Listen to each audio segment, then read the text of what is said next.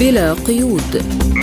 برنامج واسع الطيف نطلعكم فيه على آخر المستجدات على الساحة العربية والعالمية. حصريا من إذاعة سبوتنيك. تحية طيبة لكم مستمعينا الكرام من استديوهات إذاعة سبوتنيك من موسكو وأهلا بكم في حلقة جديدة من بلا قيود.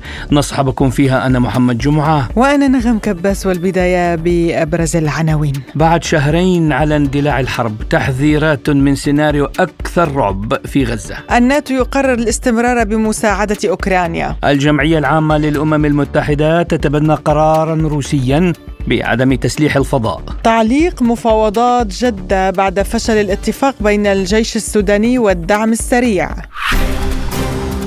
لازلتم تستمعون إلى برنامج بلا قيود.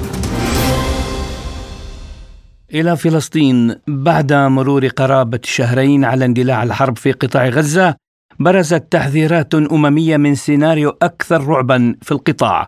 قد تعجز العمليات الإنسانية عن التعامل معه. ويواصل الجيش الإسرائيلي توسيع عملياته الجوية والبرية باستهداف البنية التحتية لقطاع غزة وخاصة المستشفيات ما أسفر عن سقوط المزيد من الضحايا والجرحى حتى ممن لجأوا لتلك المستشفيات كملاذ أخير. وأعلن وزير الدفاع الإسرائيلي يواف جالانت من أمام حي الشجاعية أن الجيش الإسرائيلي بدأ التحرك نحو جنوب غزة فيما أكد المتحدث باسم حركة الجهاد الإسلامي. محمد الحاج موسى بأن المقاومة بخير لافتا إلى أن الجيش الإسرائيلي أجبر على التراجع. وللحديث أكثر عن هذا الموضوع نستضيف معنا الخبير بالشأن الإسرائيلي الأستاذ إيهاب جبارين. أهلا بك أستاذ إيهاب في برنامج بلا قيود. تحياتي مساء الخير لك وللمستمعين والمستمعات لكم. وأبدأ معك مما قاله وزير الدفاع الإسرائيلي بأن الصراع في غزة سيستمر شهرين آخرين على الأقل. هل يعني هذا أن تل أبيب لا تنوي حتى مناقشة وقف إنساني أو هدنة في المستقبل القريب؟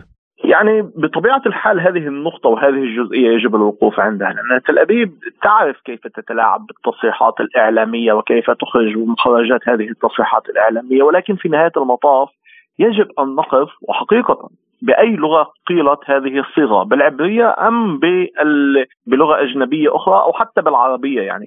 كل من هذه الصيغات الثلاث له تداعياته وله رسائله وربما هنالك نوع من السذاجة لدى اجمالا لدى المؤسسة الإسرائيلية بأن أحيانا يعني تتعامل وكأن هنالك نقطة اتصال واحدة ما بين المرسل والمتلقن ولا يوجد هنالك التقاء بلغات أخرى فبالتالي نعم هذه النقطة وهذه الجزئية أنا باعتقاد أنها بعثت مباشرة إلى الشارع الإسرائيلي ولا الشارع لكي تحاول أن أن تشير إليه بأن يدها هي العليا ولماذا هذا؟ لأن عندما خرجت إلى الهدنة الأولى إلى يعني بعد ما انتهت المرحلة الأولى هي دخلت إلى الهدنة في نوع من الضمور ونوع من الخسران. هذا الشعور الذي كان يعني النشوة التي كانت في داخل الشارع الإسرائيلي وهي انها هذه الهدنة هي بطعم المرارة وبطعم الخسارة. ولهذا السبب سريعا جدا وحتى منذ اليوم هي صرحت أنها لن تتعدى بأي شكل من الأشكال العشرة أيام. ولهذا السبب هي عادت في بعد.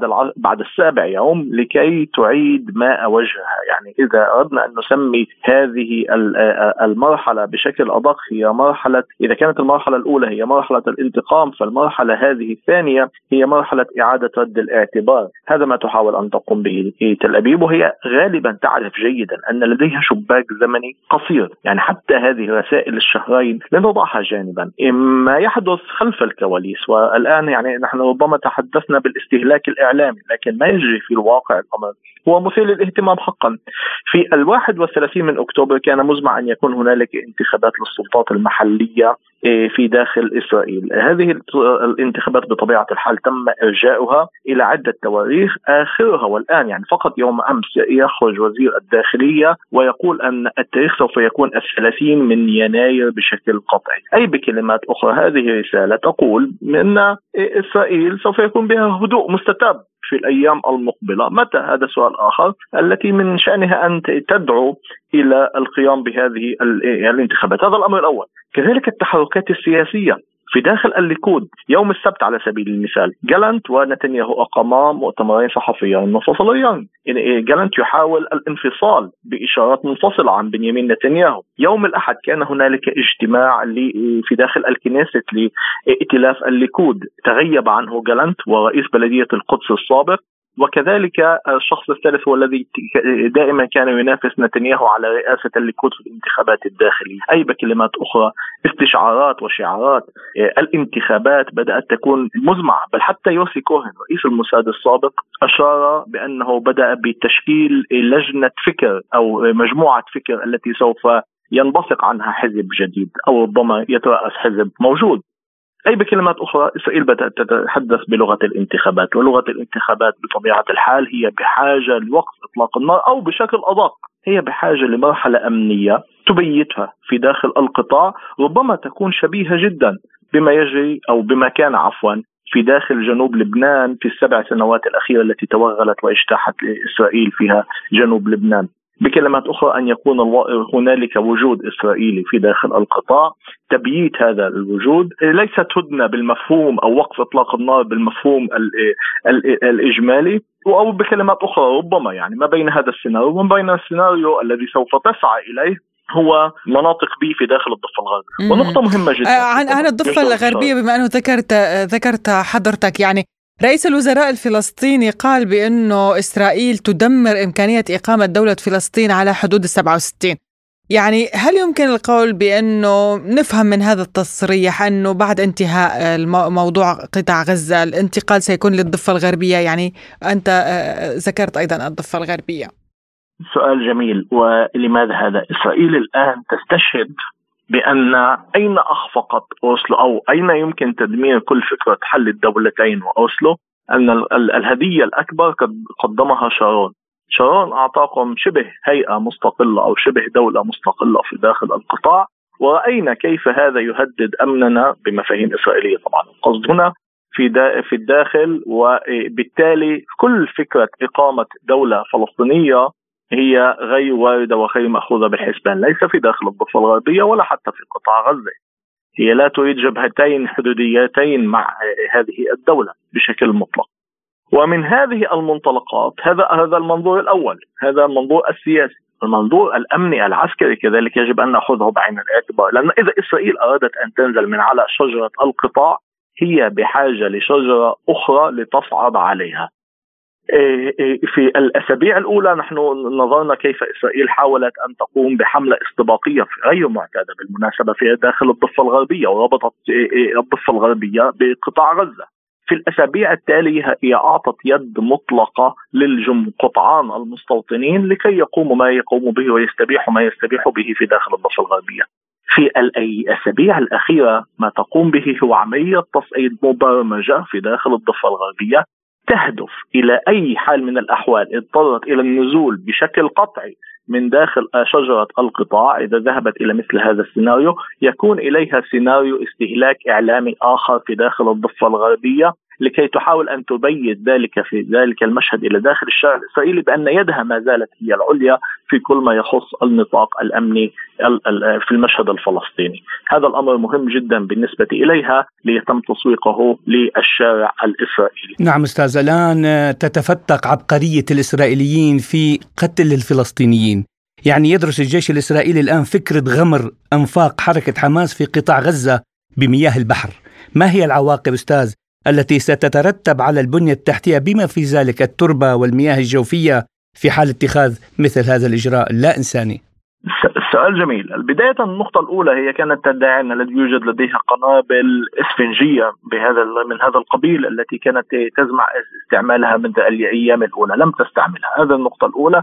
وهي اعتمدت وقالت أن لأن المختطفين موجودون في داخل الأنفاق، هذه النقطة الأولى. النقطة الثانية كذلك الآن هي بدأت تستعمل بغمر مياه البحر في داخل الأنفاق مرة أخرى الأسرى ما زالوا الأسرى الإسرائيليون ما زالوا موجودون في داخل الأنفاق وبالتالي كذلك اعتمادها واستعمالها ما زال غير وارد. الجزئية الثالثة وهي الأهم باعتقادي هل إسرائيل تعلم جيدا أو تدرك أو لديها استخبارات واستشعارات أين توجد فتحات هذه الأنفاق؟ هل وصلت إلى هذه الأنفاق بشكل مدمر وقامع؟ لأنه في نهاية المطاف هي كانت تدعي بل بل قامت ببرمجه ثلاثية الأبعاد يجري تحت آه، خلف عفوا تحت نعم مستشفى الشفاء من قواعد وما إلى ذلك وفي النهاية لم تصدر أي شريط أي بعد أن سيطرت على مستشفى الشفاء بالكامل يثبت دلالة ما كانت تزعمه. فبالتالي يعني هذه القضية وهذه الأمور أنا باعتقادي هي تقبع كذلك في نوع من الحرب النفسية والإعلامية ليس إلا لأن لديها أبعاد أخرى يعني. إذا كل ما ذكرته ليس أبعادها فقط في داخل القطاع. يعني لكي ندرك ذلك يعني عرض القطاع هو خمسة كيلو متر غمر الأنفاق في مياه البحر هو لا يؤدي بالضرورة فقط لضرر حقيقي على تربة القطاع.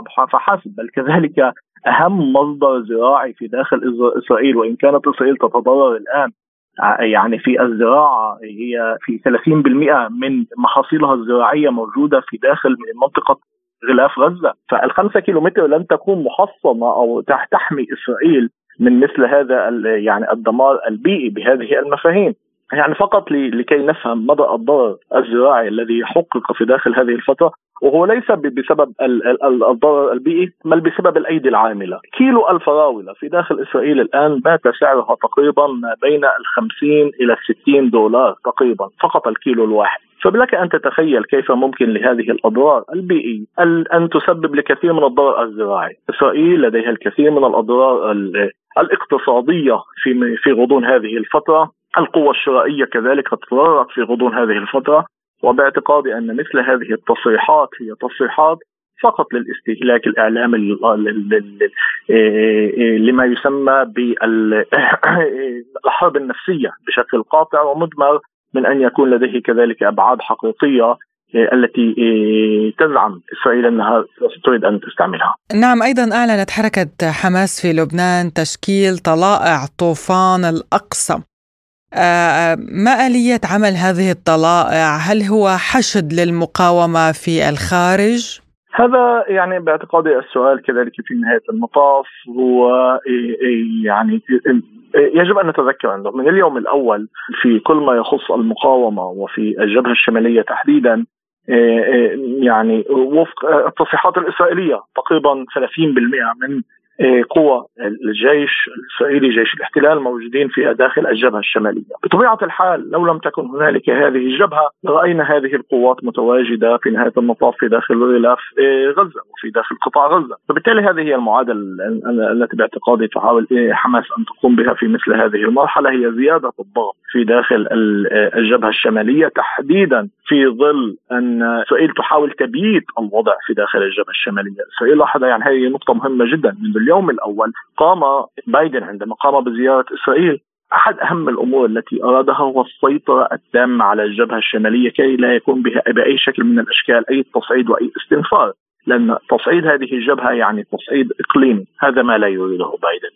وبالتالي ومنذ اليوم الأول تم العمل جاهدا على أن تكون هذه الجبهة بإدارة جانس، أي يمكن القول بكلمات أخرى أن لإسرائيل في هذه المرحلة وزيري جيش وزير الجيش الرسمي جالانت والذي يدير المعركة في داخل القطاع الجنوبي وجانس المسؤول عن الجبهة الشمالية. وظيفة جانس عفوا هو المحافظة على قواعد الاشتباك. فبالتالي مثل هذه الأمور من شأنها أن تقوم بعملية إرباك معينة في داخل هذه القواعد في الجبهة الشمالية. نعم أستاذ في سؤال لابد من المرور إليه. مجلس الأمن القومي الإسرائيلي أصدر تحذيرات سفر إلى حوالي 80 دولة شملت مستويات تهديد مختلفة. كان أعلى مستوى من الخطر آه، في أغلب الأحيان إلى جنوب أفريقيا إريتريا أوزبكستان كازاخستان قرغستان وتركمانستان.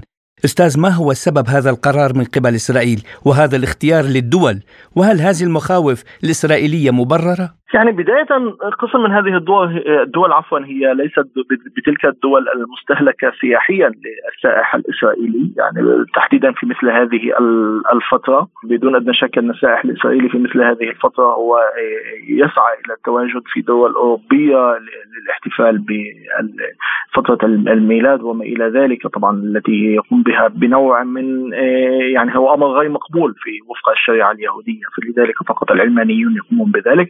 وبطبيعه الحال هذه النقطه ربما وهذه الجزئية يجب التعريج عليها لأنه في نهاية المطاف كما ذكرنا هذه الدول هي ليست بتلك الدول السياحية ولكن قسما منها هي دول التي يوجد لديها أطراف يعني صلات عائلية وما إلى ذلك، هذه الجزئية الأولى. الجزئية الثانية كذلك بطبيعة الحال التي يعني ربما إسرائيل عرجت عن ذلك هو بعيدا عن كل هذا هو الاستهلاك الإعلامي. أنا باعتقادي كذلك والحرب النفسية بأن الاسرائيلي مستهدف.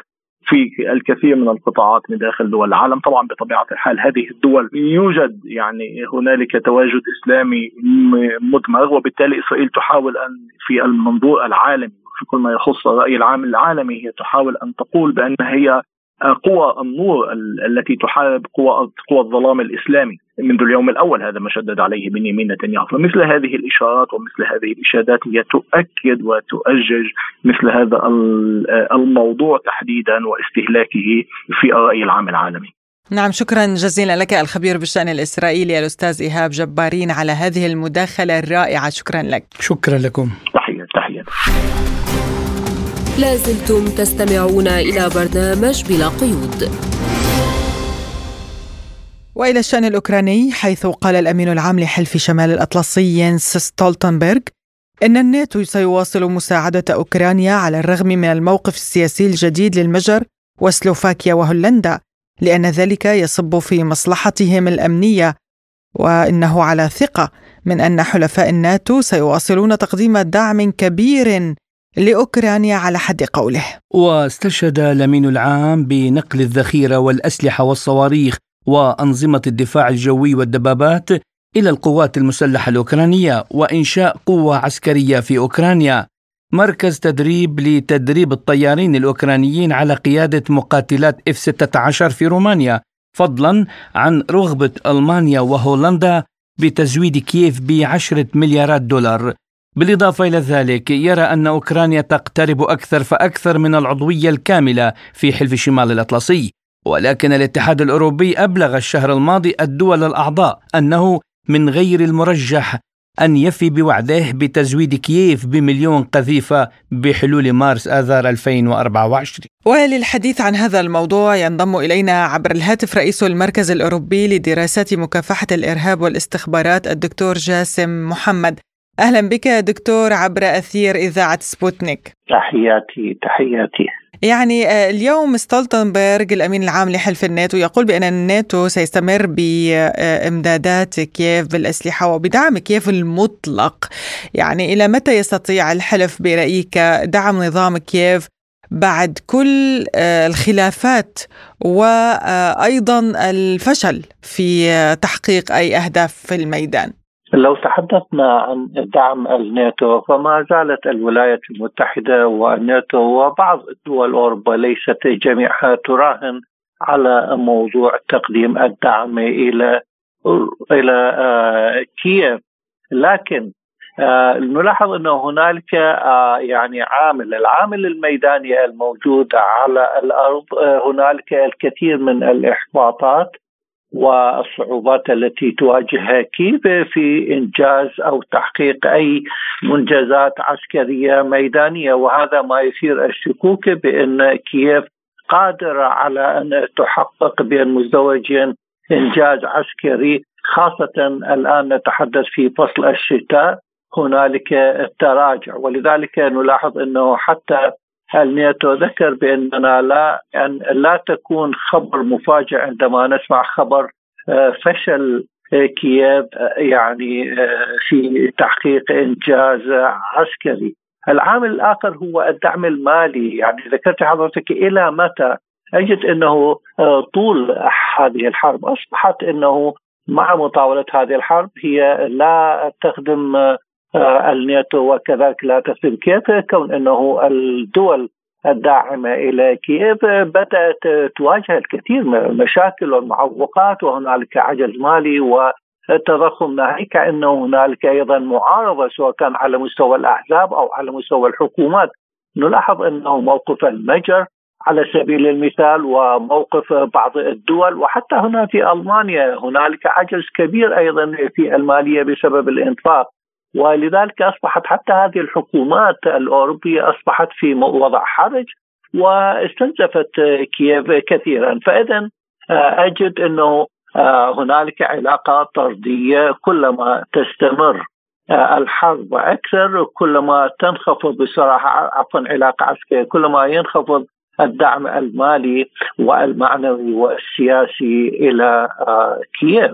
نعم دكتور جاسم الاتحاد الأوروبي الآن يؤكد أنه لا يستطيع أو لن يستطيع لاحقا أن يستمر بإمداد كييف بالسلاح، برأيك كيف سيؤثر هذا على أو ميدانيا يعني ساحة الميدان؟ لاحظنا إنه كييف استنزفت الكثير من مخزونات أسلحة الدفاع لدول أوروبا والناتو ولاحظنا إنه بعض الدول أصبحت يعني هذه المخازن فارغه وكذلك هي غير قادرة حتى الدفاع عن نفسها حتى الاشتراك في مناورات عسكرية. بعض هذه الدول وضمنها ألمانيا تحدث إنه أصبحت غير قادرة أصلا لتفتح ترتقي بقدراتها العسكرية وكذلك في التدريب والمشاركة في المناورات التي يقوم بها الناتو بسبب آه، يعني فراغ مخزون. هذه الدول من الأسلحة والذخيرة ولاحظنا أنه الكم الذي صعدت به صناعة الأسلحة والذخيرة آه، المصانع آه، في دول الناتو لكنها أصبحت غير قادرة للإيفاء بالتزاماتها أيضا مع مع كييف كون كييف ربما استهلكت وربما استخدمت بشكل مفرط الذخيرة التي تحصل عليها من الناتو. فاذا أستطيع القول بأن موضوع الذخيرة وامدادات الأسلحة هو أصلا كان موجود كمشكلة وأجد أنه في الوقت الحاضر بعد مضي هذه الفترة الطويلة من الحرب في كييف أصبح هنالك أيضا تململ وكما ذكرت أيضا هنالك مشاكل مالية أيضا ومواقف سياسية وهنالك حكومات تغيرت على سبيل المثال هولندا. نلاحظ أنه فيلدرز أعلن أول ربما شعاراته أنه وقف إمدادات الأسلحة آه، إلى إلى كييف ووقف الطائرات وهنالك أيضا منظمات حقوقية بدأت تنشط بأن هذه الدول التي تقدم الأسلحة إلى كييف وربما أيضا إلى دول أخرى معنية في الح...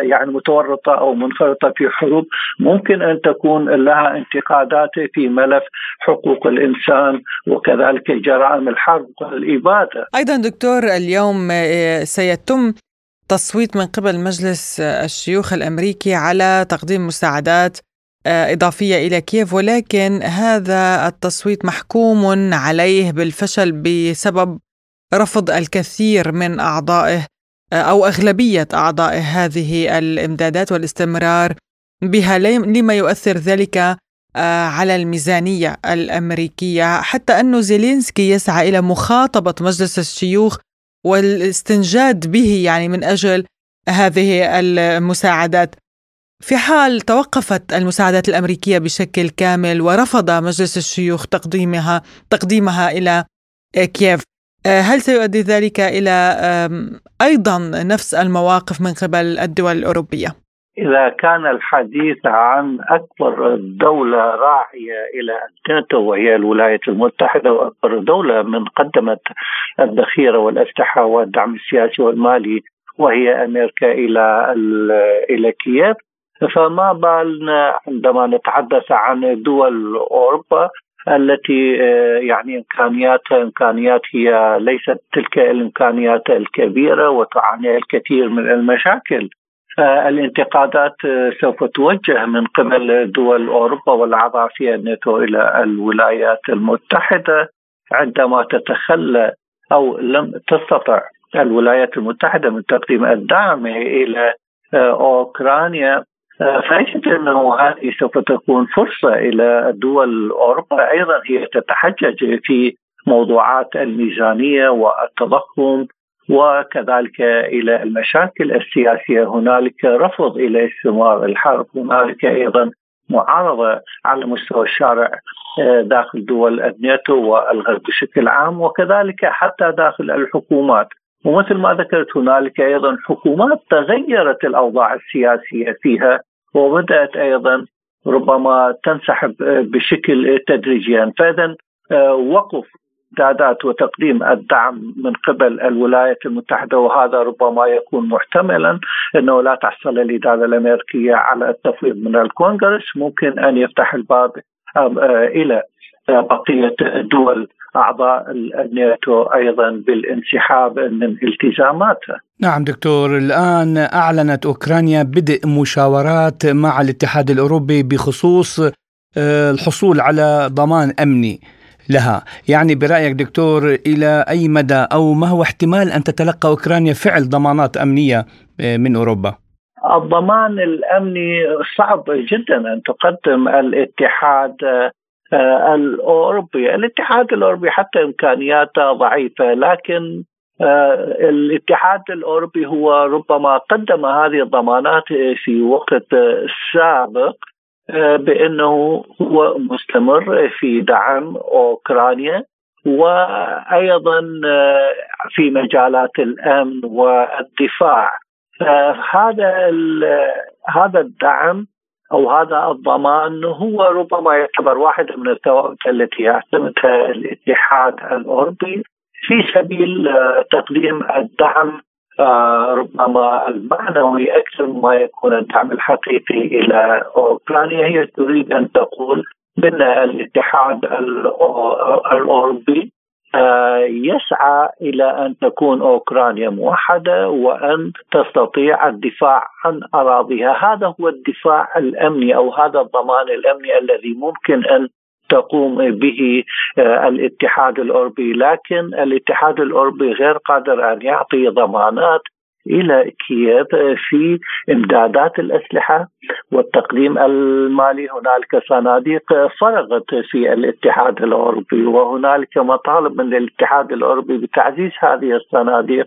وبعض الدول الداعمة إلى الصناديق الخاصة في الاتحاد الأوروبي لدعم أوكرانيا على سبيل المثال ألمانيا اعتذرت آه، في آه، طلب أخير جاء من رئيسة المفوضية الأوروبية ربما مليار أو أكثر من مليار اعتذرت آه، ألمانيا. كذلك بعض الدول الأخرى بدأت تعتذر. فإذا الدعم يمكن أن نقول بأنه هذا الضمان هو دعم مالي دعم معنوي بأن الاتحاد الأوروبي يقف مع وحدة أوكرانيا مع الدفاع مع أوكرانيا. لكن أجد أنه لا يستطيع أن يقدم الكثير من الوعود في تحقيق إنجازات عسكرية آه، في الحرب في حرب أوكرانيا آه، مع روسيا.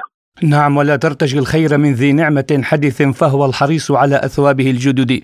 رئيس المركز الأوروبي لدراسات مكافحة الإرهاب والاستخبارات الدكتور جاسم محمد شكرا لكم على هذه المداخلة. شكرا شكرا جزيلا شكرا جزيلا. لازلتم تستمعون إلى برنامج بلا قيود. ونبقى في الملف الأوكراني حيث أفادت وسائل إعلام أمريكية أن خطة الهجوم المضاد الأوكرانية تم إعدادها في الواقع من قبل الغرب نتيجة لتدريبات مركز القيادة واسعة النطاق.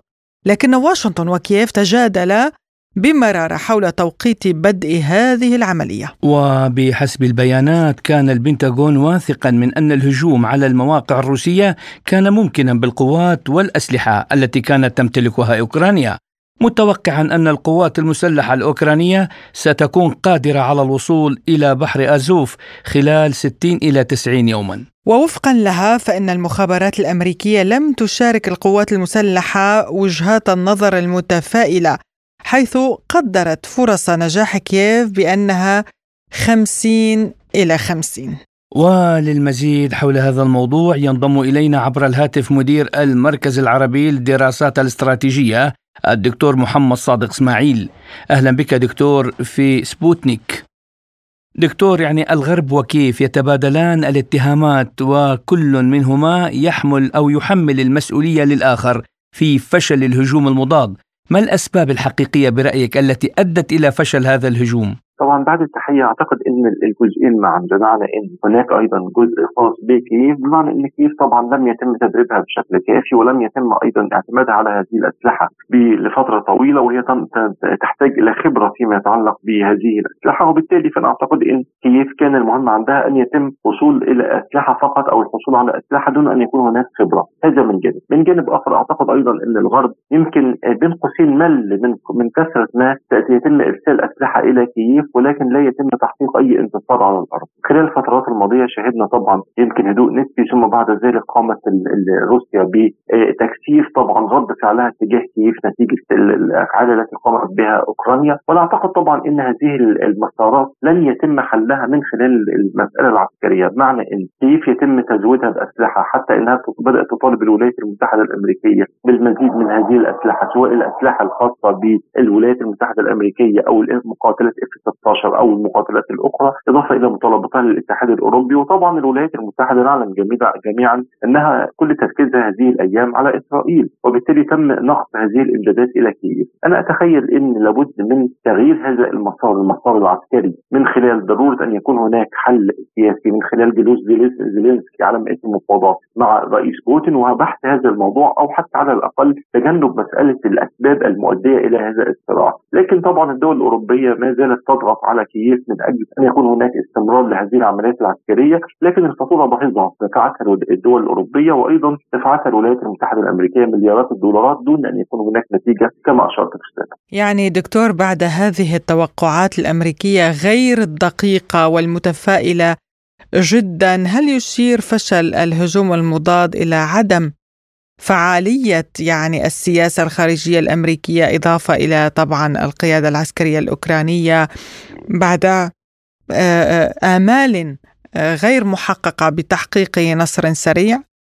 بالتاكيد وأنا أظن إن الولايات المتحدة الأمريكية حتى إن المواطن الأمريكي العادي يتحدث عن فشل أمريكي لم يحدث في تاريخ الولايات المتحدة خلال السنوات الأربعة الماضية، بمعنى إن جو بايدن أفقد الولايات المتحدة الأمريكية الكثير من التأثير سواء التأثير في الداخل أو التأثير في الخارج، على سبيل المثال الكل يتحدث حاليا لماذا انفقت كل هذه المليارات من الدولارات من الولايات المتحدة الأمريكية في حرب أوكرانيا ولم يعد أي فائل فيما يتعلق بتحقيق نصر عسكري أو بتحقيق أي آه، آه، نموذج للانتصار أو الدعم العسكري الأمريكي في كييف. تماما مثل ما حدث فيما يتعلق أيضا بمسألة استخدام حتى الكييف نفسها للأسلحة الأمريكية التي لم تستطع استخدامها بالشكل الجيد. نتيجة عده اسباب اولا نقص الخبرة العسكرية كما أشرت. نقص أيضا آه، مسألة خاصة بالخطط العسكرية. كل ما تقوم به الدول الغربيه والولايات المتحدة الأمريكية هو مد أوكرانيا فقط بالأسلحة لكن لا تعلم كيف تستخدم هذه الأسلحة أو كيف يتم آه، تدبير استراتيجية عسكرية معينة. في المقابل نجد إن روسيا بما لديها من خبرة عسكرية طبعا لا نحتاج لتفصيل فيها. فأعتقد إن إن الحرب مسألة محسومة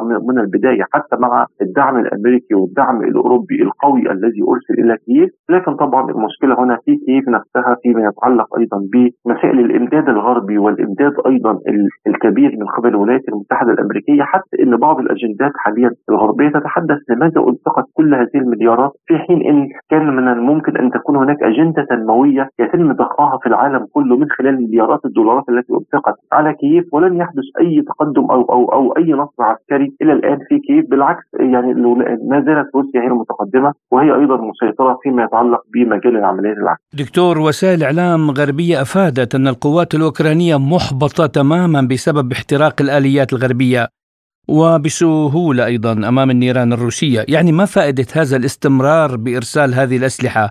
وكيف سيؤثر ذلك على سمعتها من حيث فعاليتها وجودتها إلى آخره؟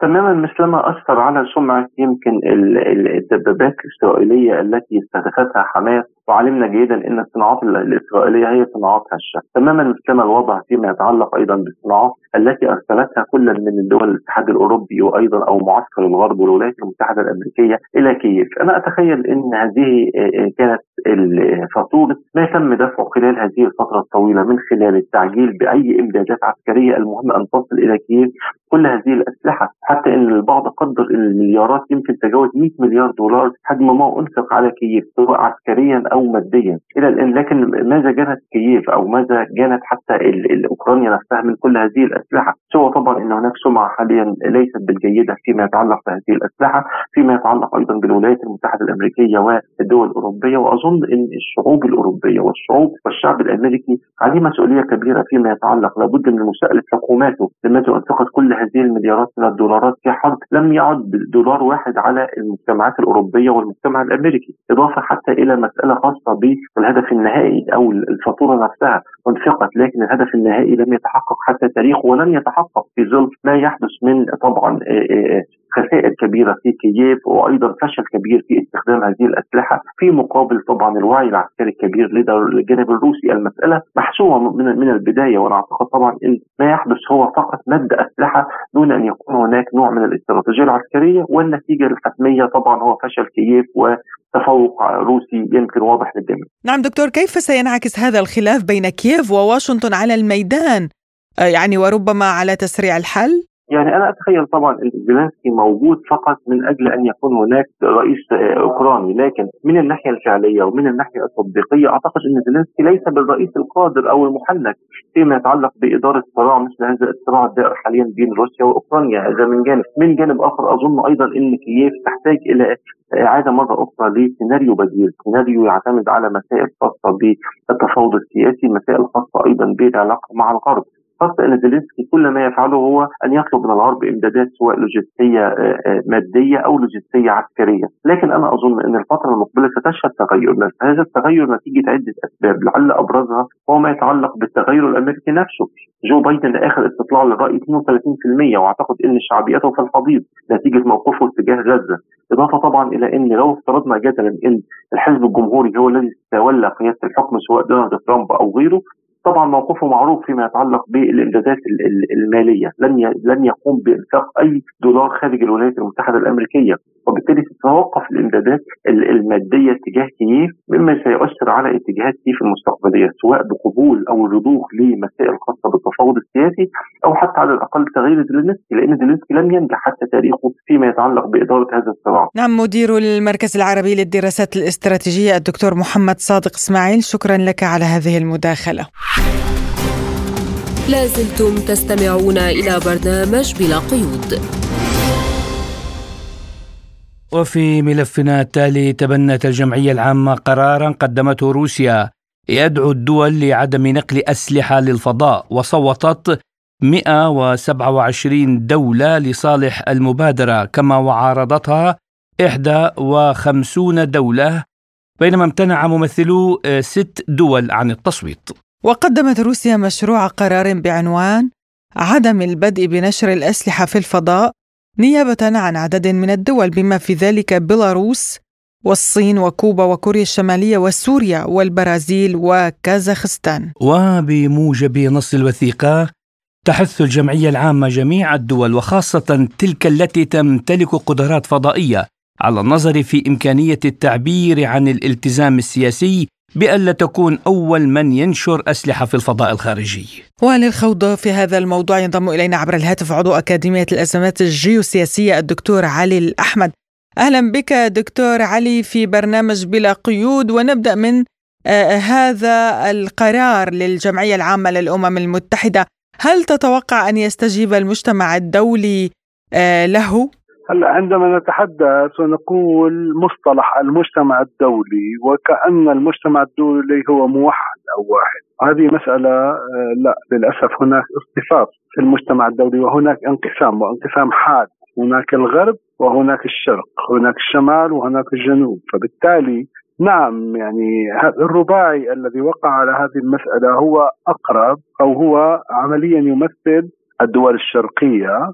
ولذلك آه، أنا أعتقد أنه كل من يناصر آه، هذه الدول أي الدول الشرقية منها مجموعة البريكس منها مجموعات أخرى آه، تعتقد بإعادة التوازن للعلاقات الدولية وتعتقد بأن يكون هناك إعادة ترتيب لمنظومة الأمم المتحدة بما فيها مجلس الأمن.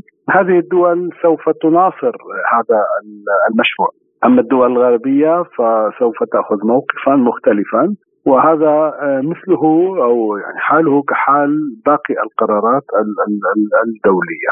ما هي فائدة سوريا في هذا الأمر؟ آه، قد يبدو للمستمع أو للقارئ أنه يعني وما علاقة سوريا في هذا الموضوع يعني بمعنى أنه الفضاء وتسليح الفضاء وإلى آخره. سوريا هي آه، مكانتها كمكانة أي دولة بالمعنى بالقانون الدولي. هي دولة ذات عضوية وذات استقلالية ولها آه، قدرة أو حق أن تأخذ القرار الذي تراه مناسبا في صالحها إن كان بشكل مباشر أو في شكل غير مباشر. فبالتالي ليس بالضرورة أن تكون دولة لها حضور في الفضاء حتى تفكر بموضوع مفيد للبشرية ككل، فبالتالي نعم سوريا في نهاية الأمر لها فائدة، هذا حقها ولها فائدة، أما الفائدة الأكثر مباشرة فهي مناصرتها لتعدد القطبية. ومناصرتها لإعادة الوزن للقانون الدولي ككل. وهي أصلا تناصر أولا عدم امتلاك أسلحة نووية وتناصر وتعمل على أن يكون القانون الدولي هو السائد وليس شريعة الغاب فبالتالي في هذه الحالة نجد أنه دور سوريا هو دور مثله مثل دول كل الدول التي لها الحق ولها القدرة على اتخاذ القرارات التي آه، من صالحها ومن صالح إعادة ترتيب العلاقات الدولية بما آه، يفضي إلى حضور القانون الدولي أكثر وما هي العواقب المحتملة لسباق التسلح في الفضاء؟ هلا نحن نذكر أنه مسألة حرب النجوم التي آه، ظهرت في منتصف الثمانينيات كانت واحدة من الأسباب التي أدت بانخفاض قدرة الاتحاد السوفيتي في ذاك الوقت الاقتصادية بمعنى ان بمعنى أنه أنفق الكثير من المال على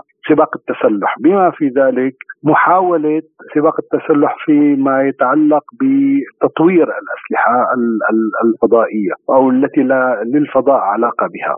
فبالتالي روسيا تحاول أن آه، تدخل في هذا المستنقع. لأنه الغرب بقدرته بقدراته الإعلامية وبقدراته على الضغط على حتى على قرارات الدول وتحضير رأي عام خائف أو لديه هلع من أن يتم قصفه بأسلحة نووية غير تقليدية أو بأن يكون الفضاء مستثمر في هذا المجال. هذا الأمر اليوم تعيه روسيا جيدا ولا تريد الدخول في هذا النوع من السباق سباق التسلح والدخول في حرب باردة بهذا المعنى ولها طابع إعلامي حار كي لا تستنزف اقتصاديا وهذه لعبة الولايات المتحدة الأمريكية. من جانب من جانب آخر هي تدرك تماما إنه هذه ال يعني هذا الطريق هو طريق محفوف بالمخاطر على المستوى البعيد. محفوف جدا بالمخاطر. فمحفوف بالمخاطر ليس خوفا لأنه يعني في نهاية الأمر حياة البشرية كلها مهددة بهذا الكم الهائل من الأسلحة الغير التقليدية. فكيف إذا أضيف لهذه الأسلحة الغير تقليدية؟ أيضا أسلحة غير تقليدية فضائية بمعنى أسلحة الليزر التي يمكن أن تشل حركة الأسلحة الغير تقليدية الصواريخ العابرة للقارات أو غيرها من الأسلحة. فبالتالي اليوم تريد أن نحن نعرف أنه خرجت الولايات المتحدة الأمريكية من اتفاقيات سالت واحد وسالت اثنين وغيرها من الاتفاقيات التي تحد أو تضبط ايقاع سباق التسلح وتحدد عدد الرؤوس النووية التي يجب أن تمتلكها كل يمتلكها كل طرف من الطرفين بغض النظر هذه الأسلحة هي موجودة لدى الولايات المتحدة الأمريكية أو لدى حلفاء الولايات المتحدة الأمريكية وكذلك الامر بالعكس فيما يتعلق بالدول الشرقية. بالتالي هذه المسألة يعني بحاجة لاستفاضه بالشرح ولكن من صالح روسيا الاتحادية أن يعني ينتقل الصراع أو التنافس لتنافس أكثر أكثر فروسية وأكثر شرفا بهذا المعنى وألا يحتد هذا الصراع وإن ينتقل إلى تعمق فيه إلى بكثير من الاستنزاف وصرف الأموال والعالم بحاجة فعلا بحاجة كل العالم. يعني دكتور ما هي الآليات اللازمة للسيطرة على الفضاء ومنع نقل التسلح إلى هناك برأيك؟ هلا يعني أنا لست عسكريا ولا لا أعرف بالضبط ما هي الآليات ولكن من حيث المبدأ إذا قرأنا الاتفاقيات السابقة هي اتفاقيات اولا حددت الأعداد وحددت كل طرف ما ماذا لديه وسمحت للطرف الآخر بأن يراقب هذا الموضوع بمعنى هناك إما آه، فرق مشتركة أو حتى إمكانية المراقبة وبين قوسين التجسس على الآخر علنا بمعنى أن هناك طيران وهناك رصد فضائي لكل طرف بأماكن معينة بأماكن محددة. هذه الأماكن هي التي تضبط العلاقة وسمح سمح الطرف للطرف الآخر بأن يقوم آه، أين يم أين أماكن تواجد السلاح. هذا الأمر يمكن أن نسحبه على الفضاء بطريقة ولكن أنا لست تقنيا حتى أعرف بالضبط ما هذه ما هي الآليات. ولكن يعني التقنيين يمكن لهم هذه المسائل أن يرصدوها. بما في ذلك امكانيه الرصد المخابر الساحات التجريب كل هذه المسائل وهذا أمر يعني متاح عندما يكون هناك إيرادات دعيني أقول إيرادات إيجابية إذا لم تكن إيرادات طيبة. عضو أكاديمية لازمات الجيوسياسية الدكتور علي الأحمد شكرا جزيلا لكم. لازلتم تستمعون إلى برنامج بلا قيود. وإلى ملفنا التالي حيث قررت الوساطه السعودية الأمريكية في جدة تعليق جولة تفاوض بين الجيش السوداني وقوات الدعم السريع إلى أجل غير مسمى على أن يغادر الوفدان لإجراء مشاورات مع القيادة بعد إخفاق الأطراف في تنفيذ إجراءات بناء الثقة وإنهاء الوجود العسكري في المدن الرئيسية. تركز محادثات جدة على مواضيع محددة لتسهيل إيصال المساعدات الإنسانية وتحقيق وقف لإطلاق النار وغيره من إجراءات بناء الثقة. طبعا هذا تمهيدا للتوصل إلى وقف دائم للاشتباكات والعدائيات. وللحديث أكثر عن آخر التطورات في السودان ينضم إلينا من الخرطوم الخبير بالشأن السوداني الكابتن عادل المفتي. أهلا بك كابتن عادل في برنامج بلا قيود ويعني تعليق هذه المفاوضات مفاوضات جدة بعد فشل اتفاق بين الجيش السوداني والدعم السريع ما أسباب هذا الفشل لا سيما أن أكثر التركيز كان على القضايا الإنسانية. وهو طبعا موضوع القضايا الإنسانية ده ما متفق عليه وتم توقيعه الشهر الماضي تقريبا. أما الآن أنه الناس كانت ماشية وقت الحرب وكانت ماشية لوقت العزائيات آه، بين طرف الدعم السريع وبين آه، القوات المسلحة السودانية. آه، هذه الجولة كانت جولة هامة جدا ومهمة جدا. ولكن إذا نحن رجعنا للأسباب الحقيقية هي الأسباب الأولى التي يعني أمثلة الاتفاق الأول اللي هو الخروج من منازل المواطنين. طبعا أنت عارف الخرطوم الآن موجود فيها الدعم السريع في كل أغلب المنازل الموجودة في الخرطوم. وكان الطلب من طلب القوات المسلحة السودانية خروج الدعم السريع من منازل المواطنين وتغيير الارتكازات الموجودة. فدي كانت اهم سبب إنه افشل هذه المفاوضات لأنه الآن آه، أغلب آه، سكان الخرطوم يتعدوا أكثر من 15 مليون. الآن أغلبهم في مناطق السودان المختلفة وأغلبهم في الدول الأخرى من في مصر أو في السعودية أو في الإمارات أو في كندا أو في أريتريا.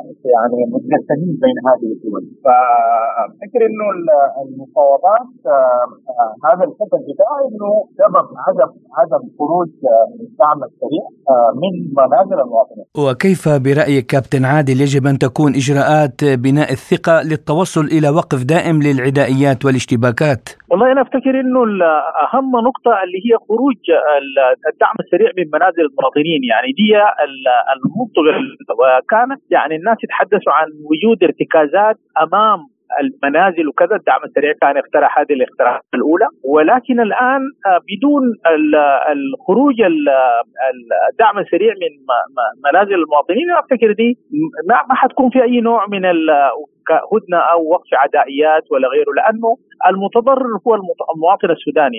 المتضرر هو الناس السكان الموجودين في الخرطوم الآن. هم ديل المتضررين. فأنا أفتكر إنه إذا كان المجتمع الدولي أو أي ناس الوسط أو كذا يركزوا على هذه النقطة. خروج خروج قوات الدعم السريع من منازل المواطنين. بعد ذاك يعملوا يشوفوا الحاجات الفنية اللي بتضمن لهم إنه الدعم السريع أو كل القوات الموجودة المتركزة الآن في الخرطوم. يعني تذهب خارج الخرطوم ويكون في مناطق آه، خارج مدينة الخرطوم آه، متفق عليها ويكون في آه، يعني قوات من خارج السودان. يعني دي اتفق عليها اتفق عليها المرات السابقة إنه المملكة العربية السعودية يكون عندها قوات تكون قوات آه، من آه، آسيا من باكستان من نيبال من المناطق دي. إنها هي تجي تعمل تفرق بين القوات الدعم السريع والقوات المسلحة السودانية. وطبعا القيادة والسيطرة بعد ذاك حتكون تبع القوات المسلحة السودانية. أنا افتكر هي دي نقطة مهمة جدا وأنا أفتكرها نقطة محورية إذا لم يتفق عليها فما حيكون أي نوع من الحل العسكري أو الحرب دي حتكون ينتصر أحد الأطراف فأنا أفتكر دي واحدة من الحاجات المهمة جدا الناس المفروض تركز عليها خروج قوات الدعم السريع من منازل المواطنين. طيب يعني برأيك ما هي السيناريوهات المتوقعة بعد هذا الفشل؟ والله شوف الآن الحرب الآن مستعره الآن في الخرطوم وأيضا في مناطق السودان الأخرى وأيضا نعم الحرب تحولت جزء كبير منها إلى دارفور. آه، وحصلت بعض المتغيرات مثلا دخول الحركات المسلحة وقوفها لجانب القوات المسلحة السودانية. دي برضه حتعمل نوع من التغيير على الأرض. وأيضا حتعمل نوع من التغيير بين القبائل الموجودة خاصة قبائل دارفور. فأنا أفتكر إنه المرحلة الجاية دي مرحلة بتاعت إنه الناس لازم يعني تضع الحكمة وصوت العقل لأنه فنحن الضرر ما عايزين الأضرار تزيد لأنه كل ما تزيد الحرب افرازات الحرب بتكون أكبر وأكثر وبتضرر منها المواطن السوداني. فأنا أفتكر المرحلة الجاية الآن في برضو الإيقاد الايقاد عندهم اجتماع وأيضا الدول الأفريقية عندها دور لكن أنا أفتكر إنه ده الموضوع ده بيرجع إلى القوى المدنية السودانية وكيف إنها هي تقدر تدير الأزمة دي أو تدير هذا الحوار بطريقة آه، عقلانية وتقنع آه، الأطراف في إنه أول حاجة خروج الدعم السريع من منازل المواطنين وتغيير هذه الارتكازات التي تحدثوا عنها الآن. فأنا أفتكر في حاجات هي جوهرية هي إذا أنت نظرت لها إذا إنه القوات المسلحه السودانيه هي واحدة من الشروط اللي عايزاها ده أيضا عايزينها آه، سكان الخرطوم وأيضا عايزه عايزة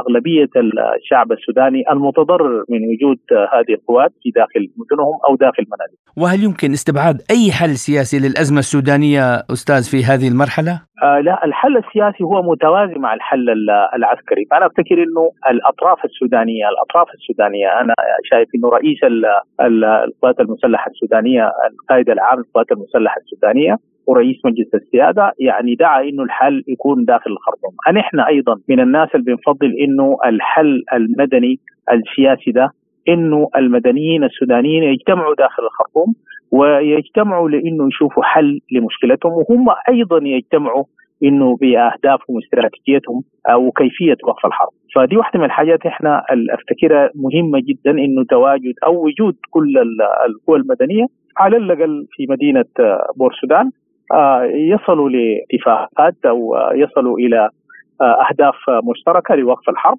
وعليها الناس كلها ممكن تعمل مع بعض لأنه الفترة الجاية دي فترة فترة حرجة جدا زي ما ذكرنا في المرات السابقة إنه كل ما طول الحرب كل ما يعني يتعقد الحل ويتعقد الموقف وبتكون في بعض الاشتراطات ممكن تكون تعجيزية إذا زادت هذه الحرب ومشت إلى حرب قبلية أو أو يعني آه، يعني جهوية أو امتدت إلى مدن أخرى خارج السودان ولكن نتمنى إنه آه، هذه ما تحصل كلها بإذن الله تعالى واتمنى إنه الناس تصل لاتفاق آه، بأسرع ما يمكن واتمنى إنه الدعم السريع يلتزم بالخروج من منازل المواطنين. نعم يعني كابتن على ضوء آخر المستجدات ما هو احتمال استئناف القتال على نطاق أكبر في السودان بعد هذا الفشل وتعليق مفاوضات جدة؟ آه الآن كمدن السودان المختلفة ما عدا دارفور يعني مدن دارفور ودي أيضا حصل فيها بعض التغييرات اللي أنا ذكرتها يعني قبل قليل خاصة في مدينة الفاشر. أتمنى أنه ما تحصل فيها أي نوع من القتال. أتمنى أنه المواطن هناك أيضا لأنه مدينة الفاشر مدينة مهمة جدا وأنا أفتكرها يعني مدينة استراتيجية وفيها عدد كبير جدا من المواطنين يسكنوها وأيضا لجأوا اليها المواطنين من النيالة ومن مدينة الجنينة. وأفتكر إنه إذا حصل فيها أي نوع من الحرب حيتضرر منها المواطن أكثر. وحيحصل نزوح إلى مناطق المجاورة خاصة تشاد.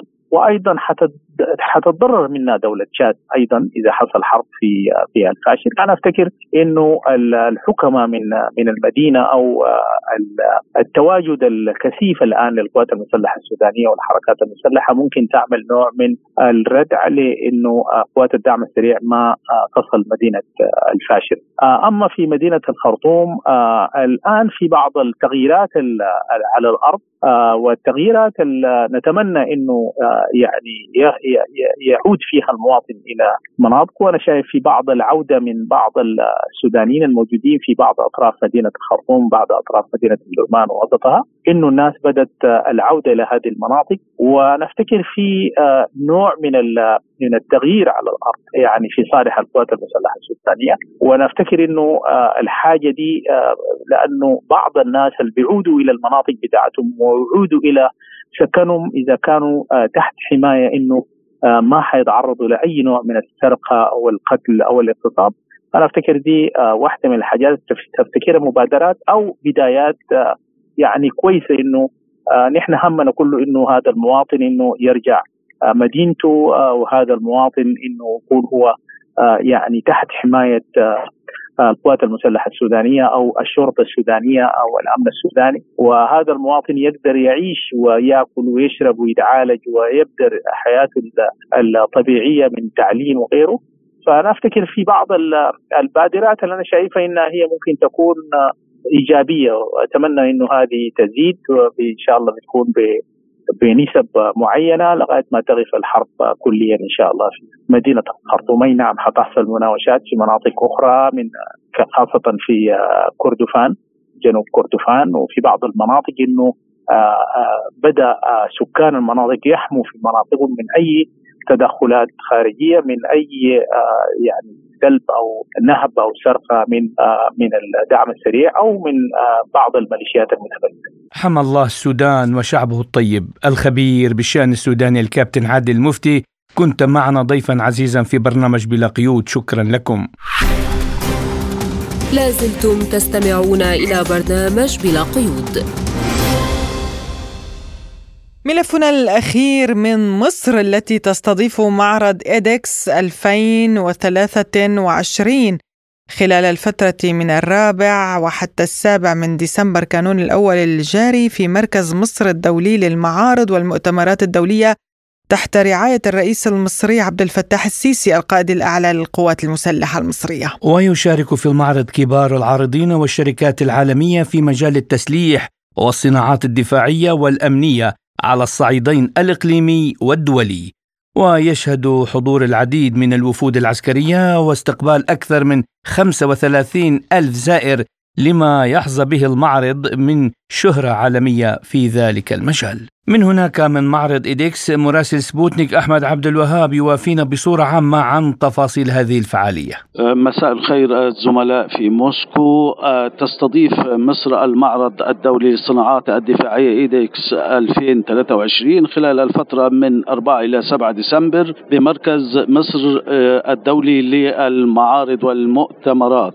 تحت رعاية السيد الرئيس عبد الفتاح السيسي القائد الأعلى للقوات المسلحة المصرية بمشاركة كبار العارضين والشركات العالمية في مجال التسليح والصناعات الدفاعية والأمنية على الصعيدين الإقليمي والدولي. وتعرض عشرات الدول منتجاتها الدفاعية خلال المعرض والتي شملت أنظمة تسليح مختلفة برية وبحرية وجوية.